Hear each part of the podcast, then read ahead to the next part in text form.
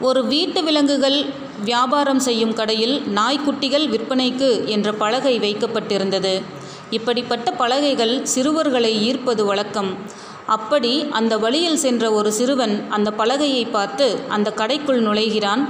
வியாபாரியிடம் வியாபாரியிடம் சென்று நாய்க்குட்டிகளின் விலை என்ன? என்று வினவுகிறான். கடைக்காரர் மூன்றாயிரம் ரூபாய் முதல் ஐந்தாயிரம் ரூபாய் வரை உள்ளது என்றார். அந்த சிறுவன் இரண்டாயிரம் ரூபாய் வைத்துள்ளேன் உள்ளே சென்று நாய்க்குட்டிகளை காண்பிப்பீர்களா? என்றான். கடைக்காரர் சிரித்துக்கொண்டே ஒரு விசில் சத்தம் கொடுக்கிறார். ஒரு பெரிய நாய் அதனை தொடர்ந்து ஐந்து குட்டிகள் அழகாக ஓடி வருகின்றன. ஒரு நாய்க்குட்டி மட்டும் மெதுவாக நொண்டி வருவதை கவனித்தான். அதை தன் கையில் எடுத்துக்கொண்டு இதற்கு என் என்ன ஆனது? என்று கேட்டான்.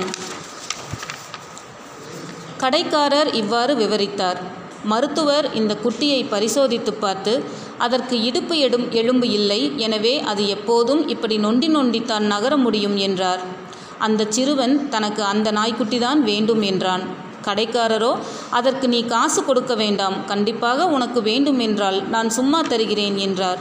சிறுவன் வருத்தமடைந்தான். அந்த கடைக்காரனின் கண்களை பார்த்து நீங்கள் எனக்கு தர வேண்டாம். அந்த நாய்க்குட்டிக்கும் மற்றவை போல் மதிப்பு உள்ளது. நான் இப்போது இரண்டாயிரம் ரூபாய் தருகிறேன்.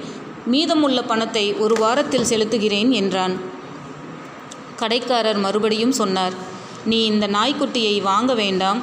இது உன்னோடு ஓடி ஆடி குதித்து விளையாட முடியாது என்றார். அந்த சிறுவன் தன் கால் பேண்டை சுருட்டிவிட்டு தனது முறுக்கமடைந்த கால்கள் ஒரு மெட்டல் கம்பியால் ஆதரிக்கப்பட்டிருப்பதை காண்பித்தான். அந்த கடைக்காரரை பார்த்து மிகவும் பொறுமையான குரலில் என்னாலும் ஓட முடியாது. என்னை போல் இந்த நாய்க்குட்டிக்கும் தன்னை புரிந்து கொள்ளும் ஒருவர் வேண்டும்.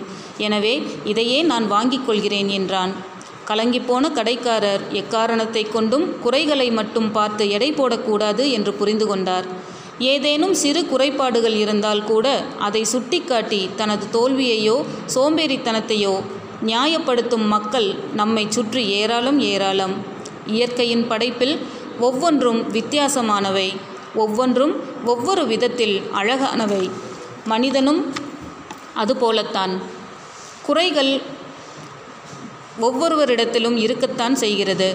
அதை பெரிதாய் நினைத்து வருந்துபவர் உலகையே வெறுப்போடு பார்க்கிறார். அதை உடைத்து எழுப் எழுபவர் உலகையே திரும்பி பார்க்க வைக்கிறார். உலகத்தில் இயல்பான மனிதர்களை விட உடல் குறைபாடு உள்ளவர்கள் பல பலரும் பெரும் சாதனைகளை படைத்துள்ளனர். உடல் குறையை பொருட்படுத்தாமல் நம்முள் ஒருவராய் மதித்து நம்பிக்கை வேரூன்றி அவர்கள் தலைத்தோங்க நம் நாம் கை கொடுப்போம். அவர்களுக்கு தேவை அனுதாபம் அல்ல அன்பான வார்த்தைகள் மட்டுமே.